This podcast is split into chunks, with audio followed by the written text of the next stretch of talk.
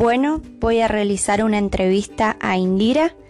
Ella asiste a séptimo grado de la Escuela Celina Álvarez de Maipú y nos va a contar un poco cómo vive la educación a distancia en estos tiempos de pandemia.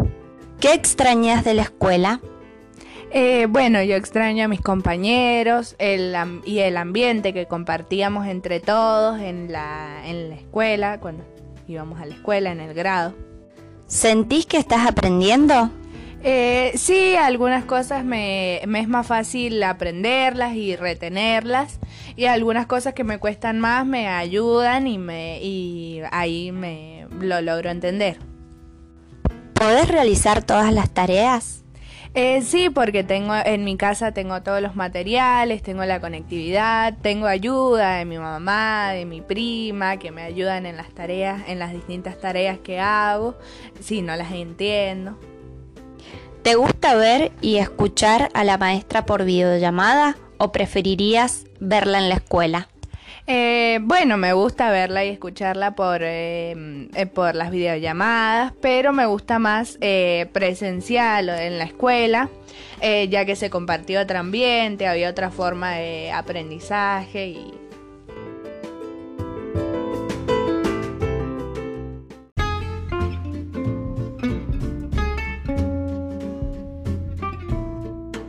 Voy a entrevistar a Yara. Ella tiene nueve años, es alumna de la escuela Celina Álvarez y asiste a cuarto grado. Y nos va a contar un poco cómo vive la educación en estos tiempos de pandemia. ¿Qué extrañas de la escuela? jugar con mis amigas, estar, estar ahí con la seño, hacer las tareas ahí, copiar del pizarrón. ¿Sentís que estás aprendiendo? Sí, pero hay algunas cosas que yo no entiendo y mi familia las, me ayuda para, eh, para entenderlas, me las explica. ¿Podés realizar todas las tareas? Sí, hay algunas que son largas y mm, las hago al otro día o si no tengo algunas que son para el otro, mm, son de dos días y las hago a las mitades, las hago así. ¿Te gusta ver por los videos a la seño o escucharla por los audios o más te gustaría ir a la escuela y poder compartir con ella? Me gusta eh, escucharlas por los audios, pero también me gusta más verlas por él, eh, verlas ahí como presente en la escuela.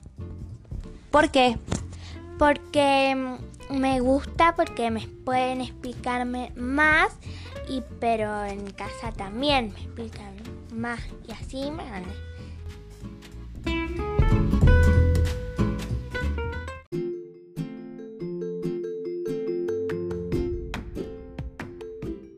Voy a entrevistar a Natalia. Ella mm, es madre de un estudiante del nivel superior. Em, también eh, tiene sobrinos de distintas edades, eh, vecinos, y nos va a contar un poco cómo ve esta situación en distintos niveles de la educación con esta pandemia. ¿Cómo tuvieron que reorganizar los tiempos? Eh, y tuvimos que reorganizar bastante los tiempos porque mm, en los horarios como ser de colegio, donde los niños están en el colegio, tenemos que salir a buscar eh, las tareas o por ahí por, por mensajes que las recibimos, entonces por ahí se, se, complica en esos tiempos, en el horario de entrega. Eh, de las tareas y todo eso y es mucho el tiempo digamos que demanda también a los padres digamos esa parte pero en general me parece que, que está muy buena porque los niños, o sea, como padres, por ahí, eh, al estar trabajando, al estar cada uno con sus actividades, por ahí hemos también perdido ese contacto de, estar con nuestros hijos y de hacer tareas y de hacer otro tipo de, de que por la misma mm, vida, o sea, eh, que veníamos llevando, no lo podíamos hacer. ¿Cómo ves el estado de ánimo de los estudiantes en general?